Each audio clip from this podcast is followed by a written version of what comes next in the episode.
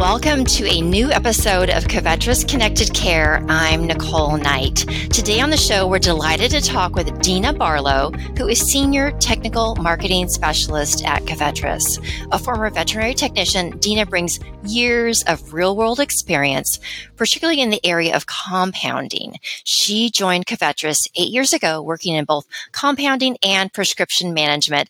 This conversation is perfectly timed as Covetrus recently partnered with Fear Free with the aim of making checkups and administering prescription medications less stressful for pets and clients alike. Dina, welcome to Covetrus Connected Care. Thank you for having me, Nicole.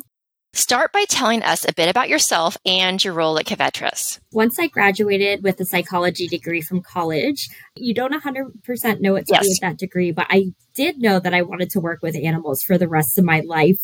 Um, so while muddling around in that uh, quandary, I started working in a practice and I actually worked there as a veterinary technician for eight years.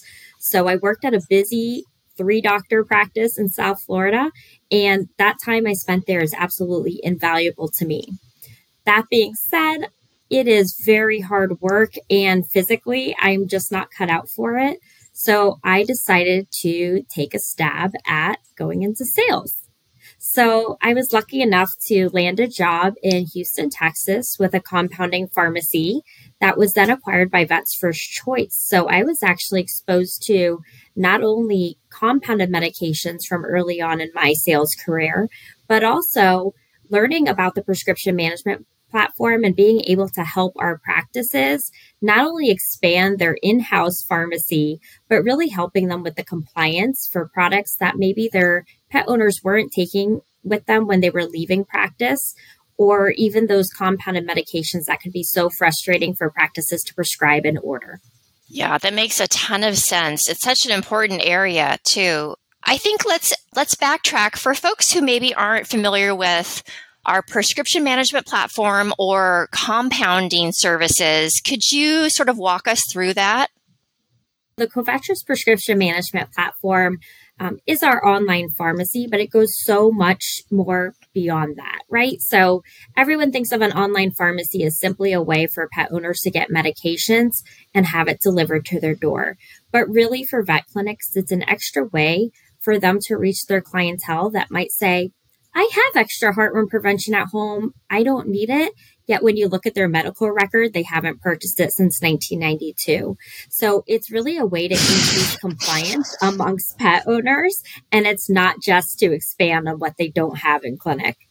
And I think too that these days, the fact that it can be auto shipped right to someone's front door is so much it's convenient and you don't it removes that extra step where maybe they aren't going to use the medication but here it is it's arriving just when they need it and they can make sure that their pet has the medication that they need. Even as a former technician i'm embarrassed sometimes on you know sometimes i've forgotten my dog's medicated food or whatnot and i have to go pick it up on an emergency basis Covetrus also owns Roadrunner Pharmacy and Atlas Pharmaceuticals, which are our 503A and 503B pharmacies.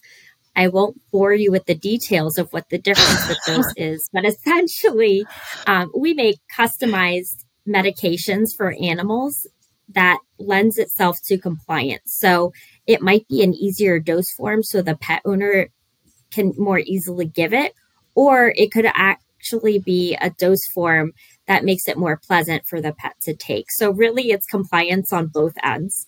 Like a flavored, you know, like a bubble gum or a bacon flavored, that kind of thing. Is that what you mean? Yes, we can make solutions that are flavored. So if your pet likes chicken marshmallow or orange chicken flavored solution, we can make that. Or we can also make alternative forms like a, a smaller pill that melts in the cat's mouth so you don't have to worry about the cat spitting it out or the pet owner getting bitten. I'm going to throw some numbers at you. Let's talk about findings from a recent Covetrus survey in which 94 percent of veterinarians said they struggled to find enough time to get things done. Speaking of getting things done, I imagine you're seeing this in practices too, and then other challenges as well. Can you talk about that? After working in practice for eight years, practices being busy is nothing new. However, with the pandemic, practices are being thrown a bunch of new challenges that put even more pressure on the industry. So I think one of the most common complaints I hear right now is that time is a pressure. And that is mostly because of the staffing issues with vet clinics.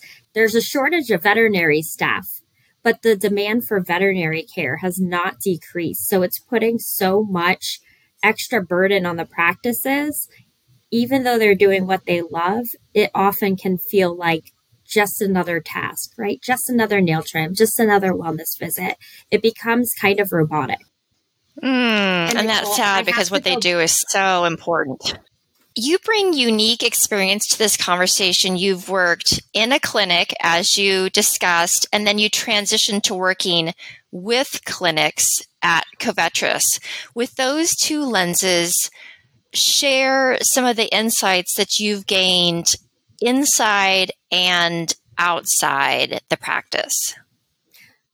So, one of the things I, I think I've taken from being outside of practice now for a while and seeing it with a different lens is the fact that practices aren't always using the most efficient tools to get a job done. Uh, a lot of times when I ask a practice why they're doing something a certain way, I hear the same answer. We've always done it that way. And it's not necessarily a bad answer. At some point, there was an informed decision that was made, and that's why that habit has carried on. But sometimes we need to reassess things as time goes on because we come up with better solutions. The other thing I'd say I've noticed is that, uh, you know, and it, it goes back to what we were talking about earlier. Practices are busier than ever. And I think if you were to talk to any veterinary staff member um, from the front of the, the clinic to the back, you won't find anyone there who's doing it for money. So true. Love, you know, expressing anal sacs or, or doing nail trims, right? Those are all means to an end. And that is the happier, healthier pet. Um, unfortunately, I do think sometimes it can feel that way when you're in a clinic because when you have 40 patients to see in a day, it does become another nail trim and it does become another uh, new puppy appointment or you know, torn cruciate, whatever it might be, right? But it does become a little bit too routine.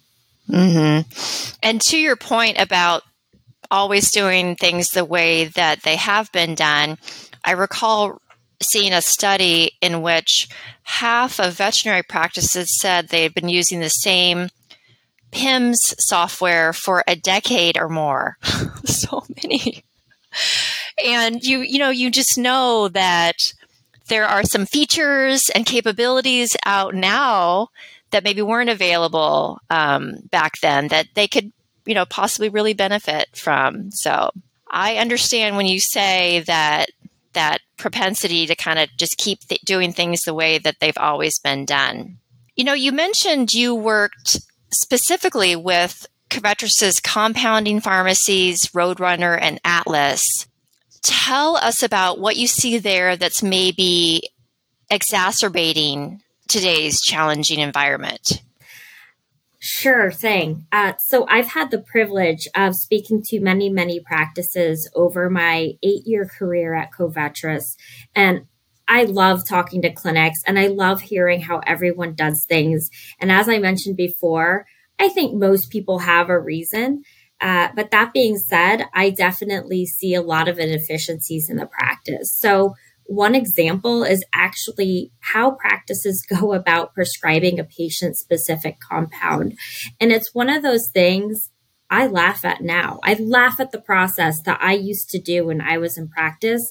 But to be quite honest, it it mimics what I see in a lot of other practices. So, uh, this is the most common scenario I see the doctor decides that Fluffy needs methimazole, and we already know from the past Fluffy is very difficult to medicate, so we're going to recommend a compounded medication. So the next step is that the technician will go in the back and they'll either log into some sort of online portal or call a compounding pharmacy. They'll find out, find out what strengths that compound could be made in, what flavors it's available in, how much it's going to cost, how, man, how long the prescription will last and what the best use by date is. After they finish doing that, they hang up. Sometimes the client has actually left the building. They'll call the client, go over all of those options. The client will choose one once they okay everything. And that's not it. So once that medication actually comes in, there's someone that's checking it into their practice management software, someone else who's calling the client, letting them know that it's ready to be picked up. And then, of course, there's that actual time spent where that pet owner has to come over, probably after, you know, the kid's soccer game or after they got off work uh-huh. late, hurry over, pick up that medication, and the receptionist has to spend time checking them out. I added it all up from a true sense of how long that would have taken each staff member at my old practice to do. And it's about 37 minutes per prescription. It's unbelievable. That's crazy. And that's for one prescription, one pet. Wow. That's right. And then we oh my goodness, and it, call back. Right, because they they have busy lives too. So maybe it takes a little bit more follow up with them to actually have a conversation with them about the prescription. Absolutely. And so so if most practices were asked how they handle their patient specific compounds, they make it sound really easy. They say something like, "Oh, we have it billed and shipped to the clinic and then the client comes and picks it up." It sounds like a really simplified process when you describe it that way. But honestly, it's because it touch, touches two or three different technicians' hands and at least one different receptionist's hands before it goes out the door. So no one person is in charge of that, but really it's a huge time suck in the animal hospital. And it's not necessarily about those three minutes here and those three minutes there. For me, it's what that technician, that receptionist, that veterinarian could be doing that is more valuable not only to their business, but to the health of their pets. Great point. That makes so much sense. Given the issues you've described, Dina, what steps could a practice take to handle these scenarios? What do you think? One thing I think being extremely busy leads to is being very task oriented versus patient based outcomes. Um, and what I mean by that is we focus on doing the nail trim, doing the blood draw, doing the fecal, administering the vaccines, but we forget why we are doing it sometimes. And that's for the health of the pets. And we want our pets to live healthy, happy lives. So, one of the things I've noticed as a pet owner now is that we don't always ask pet owners what's best for them, right? So, a lot of times we're handed medications we're told to administer the medications. We might even be shown how to do it. But in reality, as a technician or as a veterinarian, you are the expert. You're doing that day in, day out. Practice makes perfect, right? So when we're sending these things home with our pet owners, sometimes you're losing that perspective of how difficult something that might be easy for a technician is. Instead of reaching for compounds, for example, only when you have a pet owner that comes back after two weeks, the ear infection isn't cleared up. And the pet owner admits they weren't compliant at that point because they're somewhat embarrassed, right? You made it look so easy. Um, I think right. stuff like that, it's it's helpful to have that conversation before that pet owner even leaves. Do you think you can administer mm-hmm. the ear medication twice a day for 14 days? Is that going to be difficult to you, right? So having those conversations up front actually opens up the door for clients to let you know what their problems are beforehand. Because chances are this isn't the first ear infection they've treated. It's probably not the first time they've had to give their dog or cat pills. It might be since they're spay and neuter. That was a long time ago, right? So, really just remembering that it's another appointment for you.